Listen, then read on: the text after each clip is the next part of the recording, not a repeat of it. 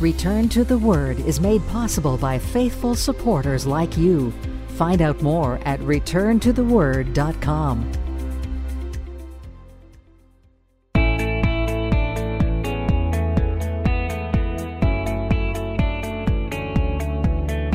Welcome to the broadcast ministry of Return to the Word with Pastor Mark Fontecchio, advancing the message of God's amazing grace through the teaching of God's Word. And now, here is pastor and author Mark Fontecchio. This morning in Revelation chapter 11, we have one of the most difficult sections of the book, but it is a gripping text, a very fascinating text with much to cover in a short time. Last year in 2019, Shay Bradley of Dublin, Ireland, he passed away at age 62. I love this guy. He's got my sense of humor. When his coffin was being lowered into the ground in the cemetery, it was a traditional Irish funeral. They had the bagpipes and all that kind of stuff going on. But then the friends and family gathered around the grave. They heard another sound coming from the bottom of this hole. You see, a, a shout rang out from inside the coffin Hello! Hello! Hello! Let me out! yelled Shay from inside the box. And then came the knocking. Where am I? He yelled. Let me out. It's dark in here. Well, his loved ones gathered around the hole in the ground and they were still sitting there in shock. They didn't know what was happening. And then their tears and their sniffles began giving way to giggles. This is Shay. I'm in the box. No, I'm in front of you and I am dead. And then his voice launched into a song, and I won't sing it for you.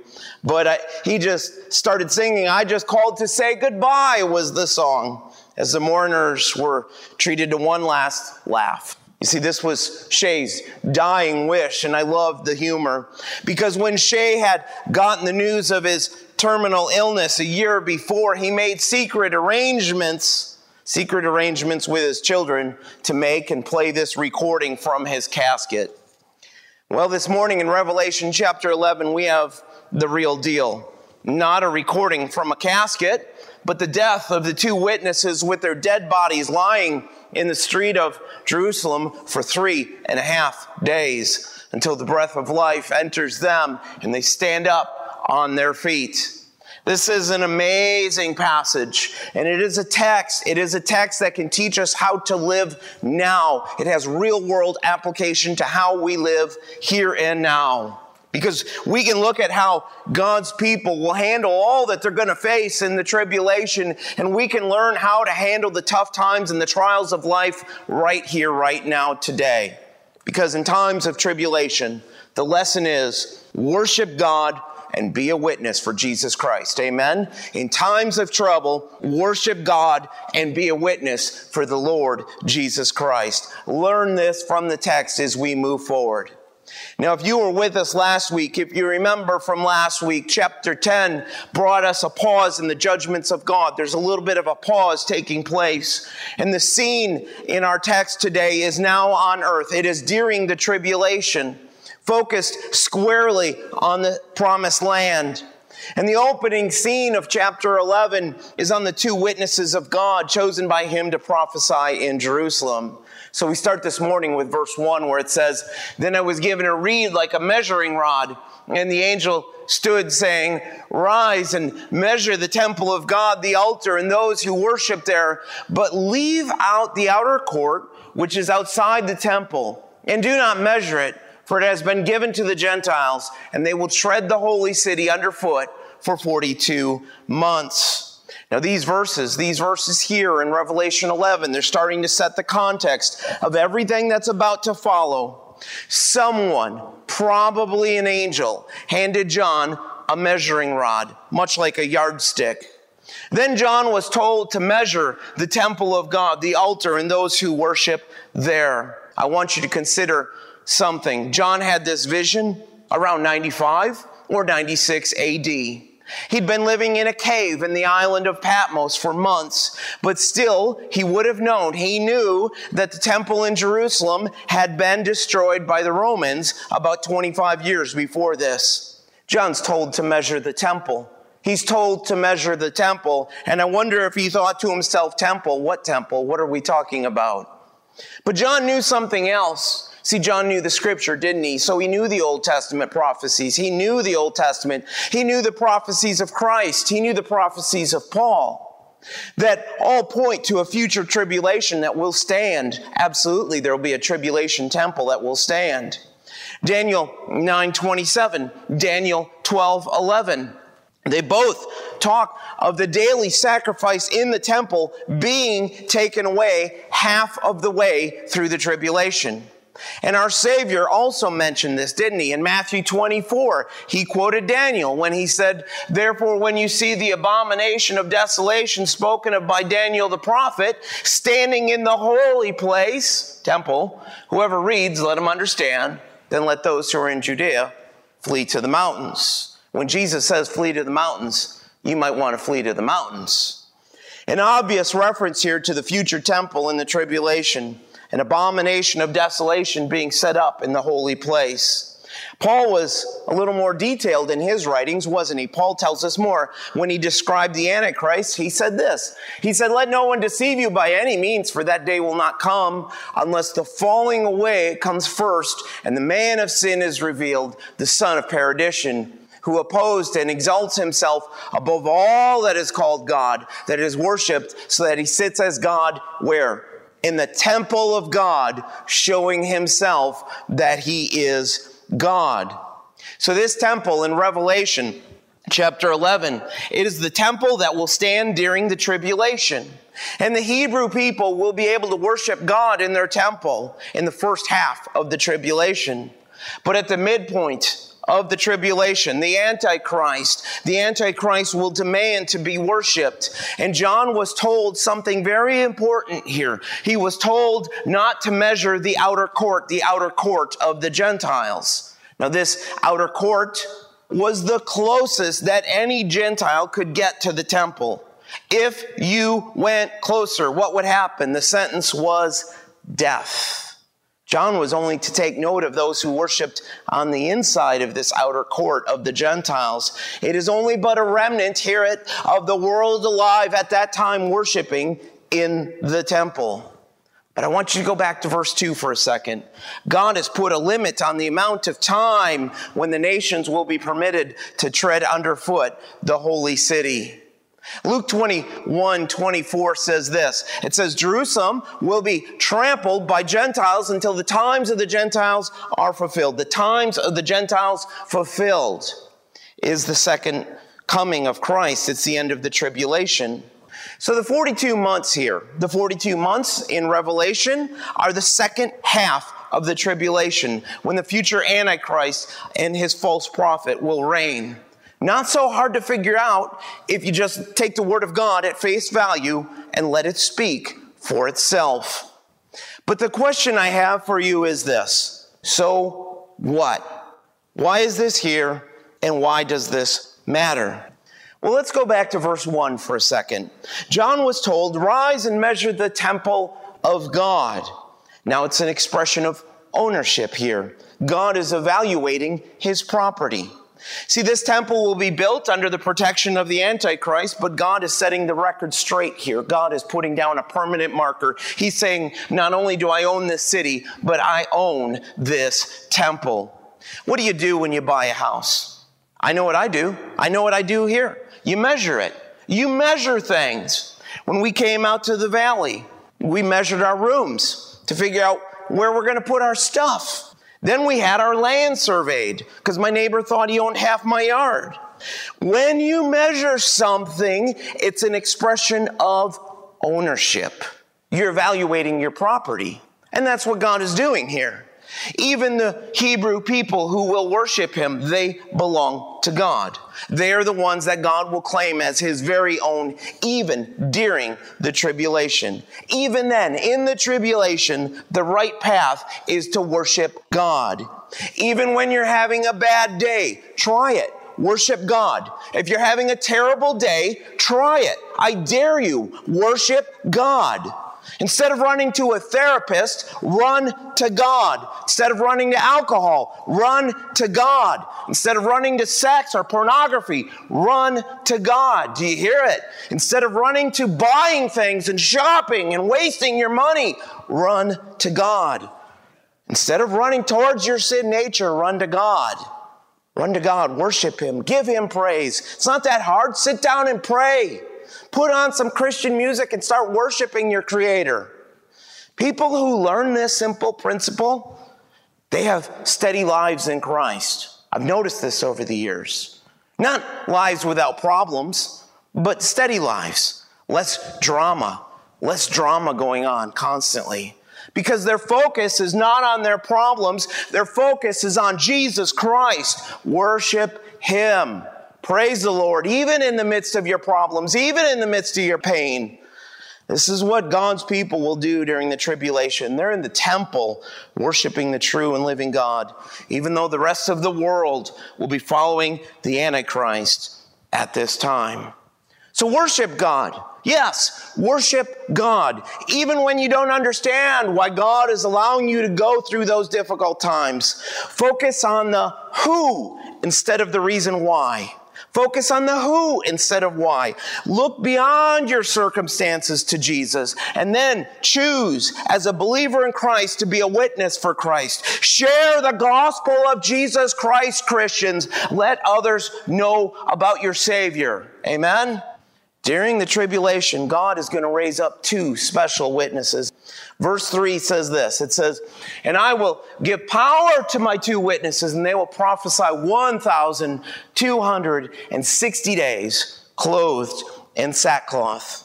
Now, if this is the angel still speaking here in verse 3, he's speaking on behalf of God. Otherwise, this is God Himself speaking. So the first question here is when does this take place? Some take this to mean as happening in the first part of the tribulation. I disagree because the context, I believe, tells us otherwise. I think the end of verse 3 tells us 1,260 days, the same as verse 2, which is 42 months, the great tribulation at the end, the second half of the tribulation, when the holy city is tread underfoot by the Gentiles. Israel will be given relative peace in the first half of the tribulation. The first half's not going to be too bad for Israel then. But then the Gentiles will once again take over the city of Jerusalem, and the Antichrist, he will use the temple of the Jews to receive the worship that belongs to God and God alone. And it is during this dark time of the second half of the tribulation that these two men, these two men will pour out divine judgments from God's wrath on earth to the point that they're going to need their own protection from God, otherwise, they would be killed. The focus of John's vision in this chapter is of the great tribulation, the last half of the tribulation. God's going to raise up these two men. They will prophesy, they will proclaim his word for 1,260 days. There's a message of judgment coming with them. That's why there's sackcloth, clothes that you wear when you're mourning. But who are these two witnesses? Well, that's a great conversation, isn't it? You know, many, many think of Moses and Elijah because both men were prophets and both men performed miracles by the power of God, some of the same types of miracles that we see here. Some think this is going to be Enoch and Elijah, since these two men were taken by God to heaven without dying. Wouldn't that be nice? Glory to God. That'd be awesome. Taken to heaven without dying. And they think this because of Malachi 4 5, which says, Behold, I'll send you Elijah the prophet before the coming of the great and dreadful day of the Lord. Now, if you're starting to fall asleep, you need to pay attention because I'm going to go a little deep and you got to follow me with this. Because it was this prophecy here, and because it was Elijah and Moses that were involved in the transfiguration of Christ in Matthew 17. Eh, do you remember what the disciples asked Jesus in Matthew? It says this. And his disciples asked him, saying, Why then do the scribes say that Elijah must come first? And Jesus answered and said to them, Indeed, Elijah is coming first and will restore all things. But I say to you that Elijah has what? Come already, and they did not know him, but did to him whatever they wished. Likewise, the Son of Man is also about to suffer at their hands. Jesus told them that Elijah had come. So who's he talking about? Who's he talking about? He's referring to John the Baptist. When it was first announced to his father Zechariah that John would be born, he was told this about John in Luke 1:17, where it says he will also go before him in the spirit and power. Key phrase right there. Before him in the spirit and power of Elijah to turn the hearts of the fathers to children and the disobedient to the wisdom of the just to make a ready people prepared for the Lord. Jesus even said this in Matthew 11 14 about John. And if you're willing to receive it, he phrased there too. If you're willing to receive it, he is Elijah who is to come. See, John came in the spirit and power of Elijah and would have been the fulfillment of Malachi 4 if the people would have received his message. So the bottom line in Revelation 11 is that God does not tell us who these two witnesses are. It doesn't say it's Moses, it's Elijah. It doesn't tell us that. And I think we're pressing the text a little bit more than what it's meant to tell us when we try to label these witnesses as Moses, Elijah, or Enoch and Elijah.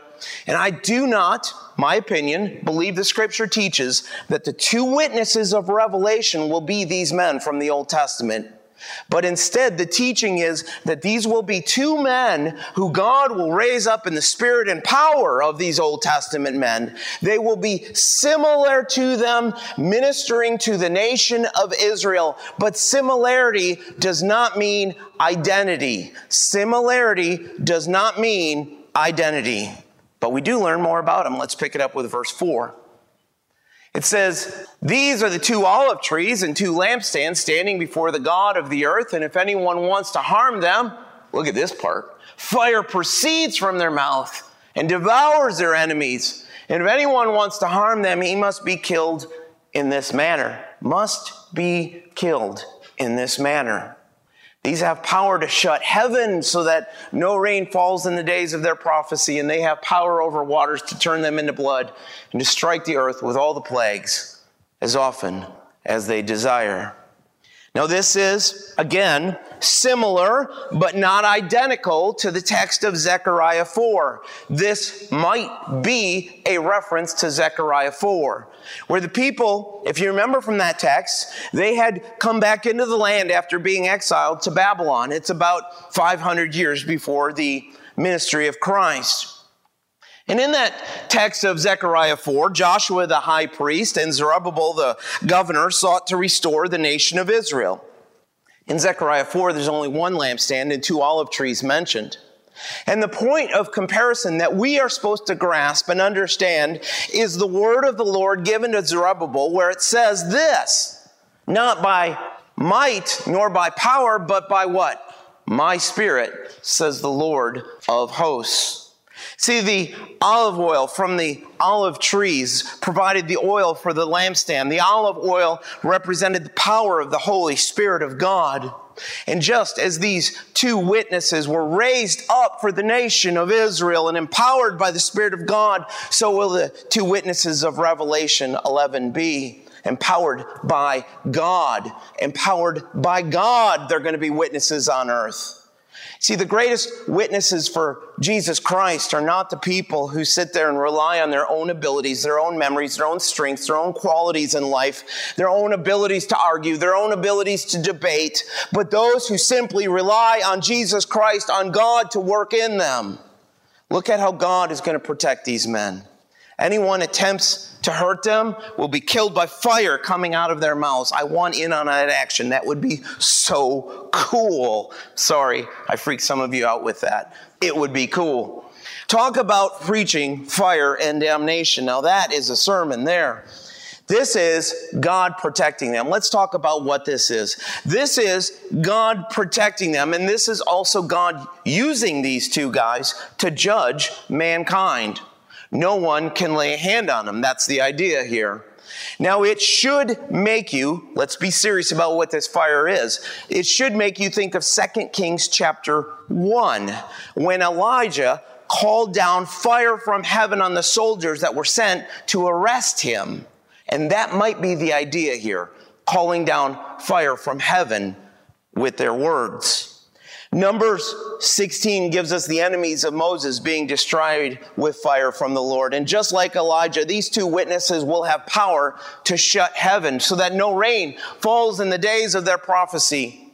You know, when Elijah prayed, it did not rain for three and a half years, which will be the same thing in Revelation 11. Like Moses, they will have power power to turn water into blood and to strike the earth with plagues. It says what? As often as they desire. They will have the greatest combination of powers ever given to God's prophets on earth. That's an amazing thing which tells us how they're going to withstand their enemies for the second half of the tribulation. But at the end of their great tribulation, when their ministry is finished, their enemies are going to be allowed to have the upper hand for a moment in time. And even this is allowed for by a sovereign appointment of God. Satan will be ruling through the Antichrist at that time. The demons of Satan are going to be running free, killing people on the earth. It's a terrible time. But two men, two men by themselves standing alone and empowered by God in heaven will be a threat to satanic kingdom. This will be the fifth period in history when God will enable a few people to do these types of signs and wonders. See, this is a key teaching in scripture. I don't want you to think, I don't want you to think that God's always doing these signs and wonders every single day. I mean, He does miracles. I think my life is a miracle. But this is the fifth period in history. Let's review for a second. The first four periods were the times of Moses and Joshua, then Elijah and Elisha, then Daniel and his three friends, and then the time of Christ's earthly ministry and that of his apostles. You see, each time in the Bible that God has worked like this in the lives of a few individuals, it is because there's been a major shift in what God is doing on earth. The giving of the law, with Moses. The eve of the judgment of Israel, Elijah and Elisha. Israel in captivity and God preserving them. Daniel, right? The birth of the church, the apostles of Jesus Christ. And here in Revelation 11, a big shift. It's the two witnesses, and these are the judgments leading to the second coming of Christ and his kingdom. Pick it up with verse 7. It says, When they finish their testimony, the beast that ascends out of the bottomless pit will make war against them, overcome them, and kill them. And their dead bodies will in the street of the great city, which spiritually is called Sodom in Egypt, where also our Lord was crucified. Then those from the people, tribes, tongues, and nations will see their dead bodies three and a half days and not allow their dead bodies to be put into graves. And those who dwell on the earth will rejoice over them, make merry, and send gifts to one another, because these two prophets tormented those who dwell on the earth. There's an old, old story, a great old story of a crowded, crowded theater, not a movie theater, an old school theater, where the people had gathered for all these different things. They'd come to see a show with different acts and performances. And each act was more fantastic than the one before. So it created in this theater this loud thunder and applause from the audience. And suddenly, this clown rushed onto the stage and said, I apologize. I'm sorry for the interruption, but I regret to inform you that our theater is on fire. You need to leave right away. The audience thought he was part of the act. So, what did they do? They laughed and they applauded. The people thought he was very committed to his performance the longer this went on. So again, the clown, he pleaded with them that they needed to leave right away. They could die by fire if they just stayed there, if they just stayed put. Once more, the audience laughed. They applauded, still thinking he was all part of this act. Realizing he could do no more, he left the building and the people were destroyed. It has been rightly said that our age the age we live in right now is going to go down in fiery destruction, not to the sound of mourning, but to the applause and cheering of men. That's true. And it's going to be the same thing in the tribulation. See, verse 7 of the text starts to describe this, speaking of the two witnesses. And notice how the verse starts out when they finish their testimony. Circle that. When they finish their testimony. There's a completion there when they finish their testimony. Not when part of the job is done.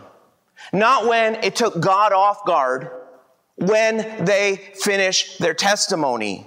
When they finish their testimony, not a second before, not two seconds before, God will permit the beast to kill the two witnesses.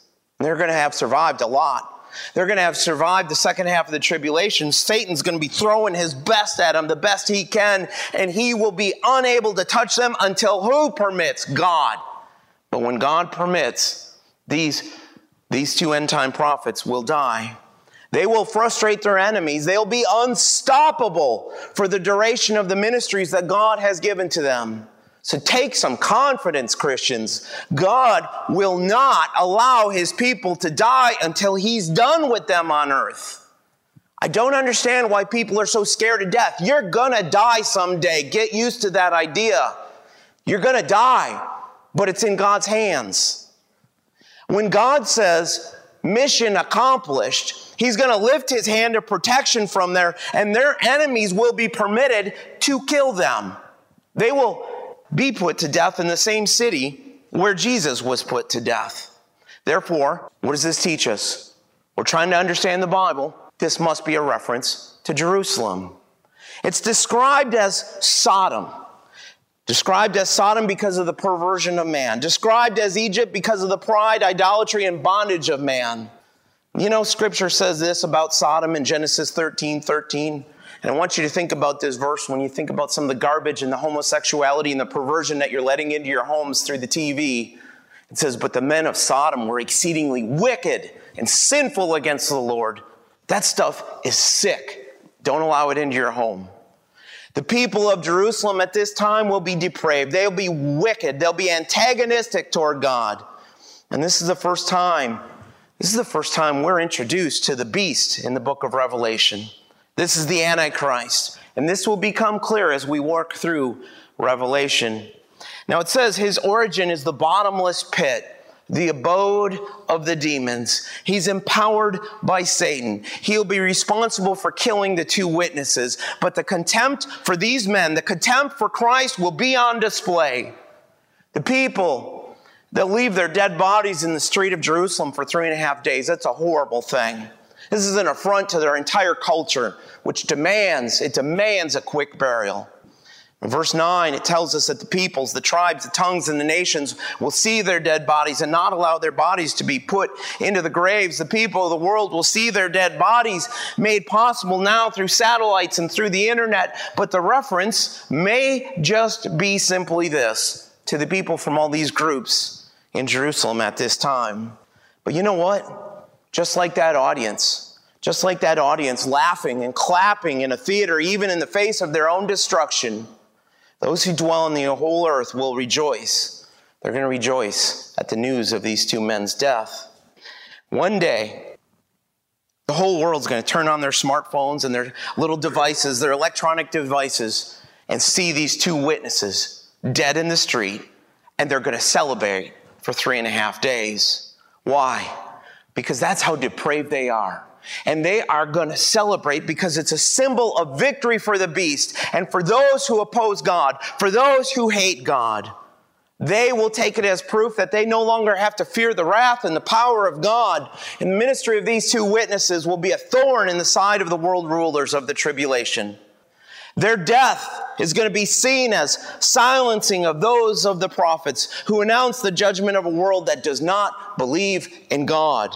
And given that this is towards the end of the Great Tribulation, and not that many days after this, Christ will come back in power and great glory people of the world will send gifts to one another because they'll hate these men of God and will rejoice at their death. We see some of this type of hatred today in the world for the people of Jesus Christ. This is the only time, note this, this is the only time of rejoicing during the tribulation recorded in Revelation where the people will celebrate. Because just like a lost person who comes to church and doesn't want to listen to the Word of God being taught, and that's why they don't belong, the world will celebrate because they don't have to listen to messages from God anymore. They're going to celebrate. But the people of the world have a surprise coming, don't they? Let's read verse 11. Our text tells us in verse 11, now after the three and a half days, the breath of life from God entered them, and they stood on their feet, and great fear fell on those who saw them. And they heard a loud voice from heaven saying to them, Come up here. And they ascended to heaven in a cloud, and their enemies saw them. In the same hour, there was a great earthquake, and a tenth of the city fell. In the earthquake, 7,000 people were killed, and the rest were afraid and gave glory to the God of heaven. The second woe is past. Behold, the third woe is coming quickly. These dead bodies will be lying on the street in Jerusalem for all to see, but then God is going to step in. God is going to step in and raise them to life after three and a half days. Those people who celebrated the death of these witnesses for Christ will now are going to look in fear. They're going to look on in fear because the breath of life from God will enter the witnesses of God. They're going to leap up to their feet and ascend to heaven in the sight of all when the voice of heaven calls them home. Because God, God does not abandon his people. He will call his people home. Great fear, great fear, doesn't say great faith, it says great fear will fall upon the people because they thought death would be the end of it. There was nothing else they could do to these two men. What do you do when you have an enemy that you kill? There's nothing else you can do when they come back to life. With the world still gawking, with the world still looking up, the city of Jerusalem will shake with a great earthquake. It will happen the same hour, the text tells us.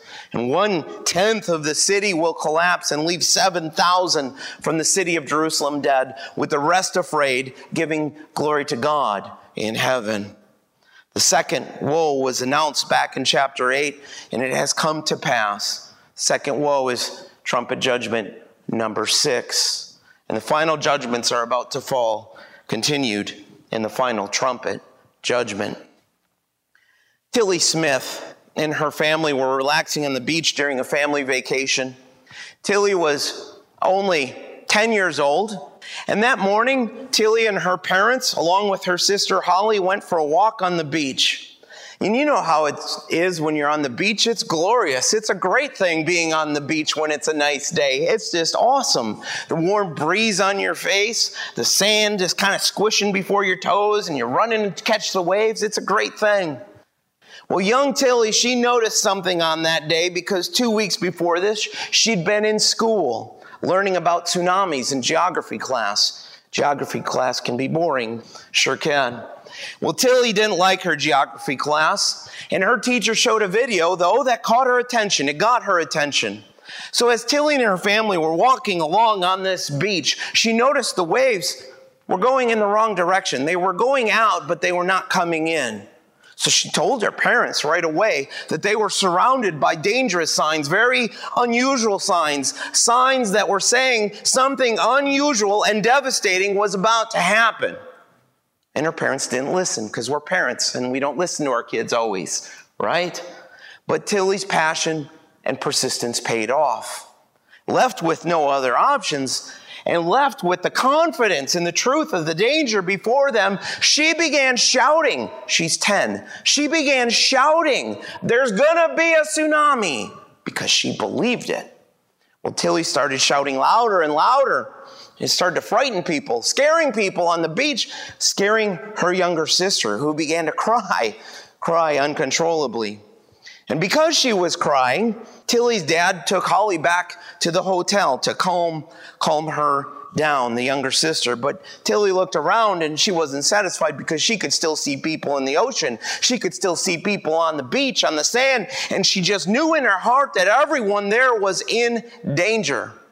So Tilly ran back to the hotel to find her dad talking with a security guard. And here's what she found him saying to the security guard I know this sounds completely mad, but my daughter says there's going to be a tsunami. And so this security guard decided to listen, not to a weather expert, you never want to listen to them, but to a passionate plea from a 10 year old schoolgirl. He shouted for people running up on that beach, up and down on that beach, shouting for people to get off the beach, and people scattered all over the place as pandemonium set in. Now, the hotel lobby up on a higher floor became a gathering place. And so, when that tsunami in 2004 hit that I told you guys about a few weeks ago, triggered by an earthquake on the floor of the Indian Ocean. It hit Thailand, where Tilly and her family were staying.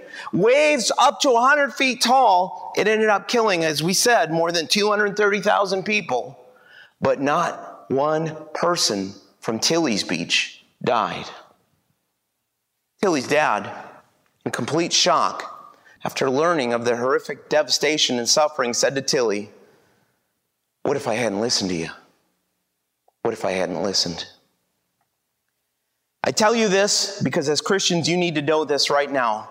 You need a reminder to be aware of the times which we're living. You need to pay attention.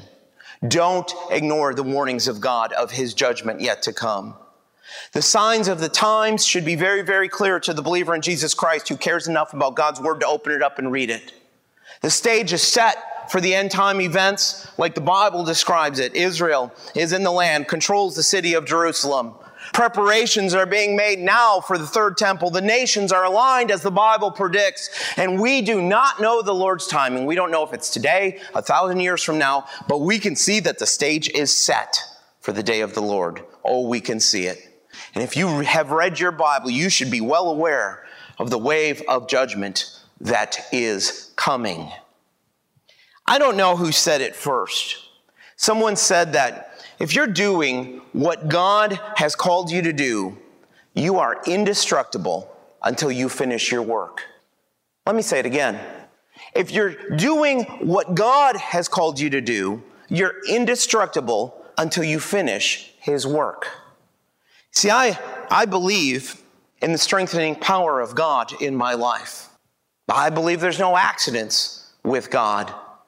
I believe that my life, my ministry, and my death, yes, even my death, are in His hands.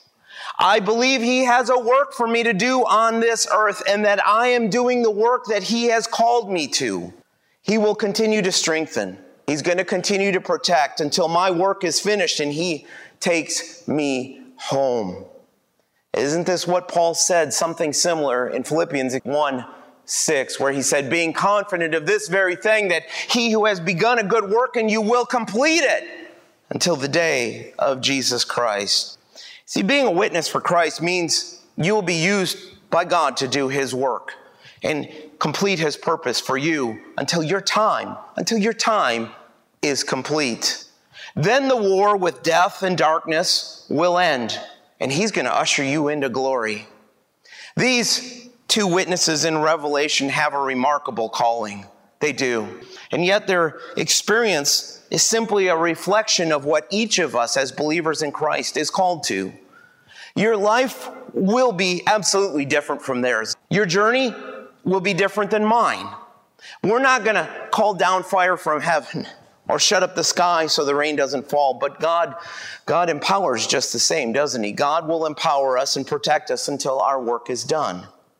God wants each of His own to experience His word, His work, and His will for our lives. Your life may not be like the storybooks with the Hallmark Channel or fairy tale endings. Not everybody gets to just fall in love and go off into the sunset, right? And in the end, it may even seem in your life that the bad guys have won. But yet, from a heavenly perspective, think on that. The end of the story is like the story of Jesus, because he seemed defeated. He was crucified. He was nailed to that cross, and they laid him in the ground, but that was just the beginning of the victory. Praise be to God. So when our death comes, we can know that death means being reunited with Christ, and we can look forward to a resurrection of our own. 1 Thessalonians 4:16 tells us, "For the Lord himself will descend from heaven with a shout, with the voice of an archangel, and with the trumpet of God, and the dead in Christ will rise first. I'm saying this to you Christians, if you believe it, if you believe it, you should want to tell others. If you believe the gospel of Jesus Christ, you really should want to tell others. So be a bold witness for Christ. If you're not a bold witness for Christ, ask God to give you a bold witness for Him.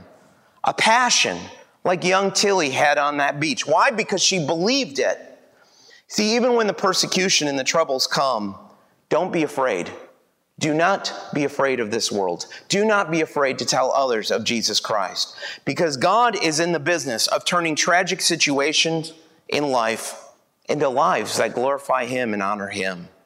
So worship Him no matter what. Worship Him every day of the week. Don't wait for Sunday. Don't come to church once a month and think you did your duty for God. Worship the Creator, witness for the Creator, and then by the grace of God, use your pain Use your troubles for His glory. Return to the Word Ministries is committed to teaching the full counsel of God's Word and the gospel of Jesus Christ. For more about our ministry, please visit returntotheword.com. Return to the Word is a faith ministry. This means we freely distribute the teaching of the Word of God over the air and online. We do this without charge. If you feel led to support the ministry with a donation to help cover these costs, you may do so on our website, returntotheword.com, or by mailing a donation to Return to the Word, P.O. Box 879259, Wasilla, Alaska 99687. Thanks for listening, and we pray that the Word of God will be a lamp unto your feet and a light unto your path. Join us next time for another edition of Return to the Word.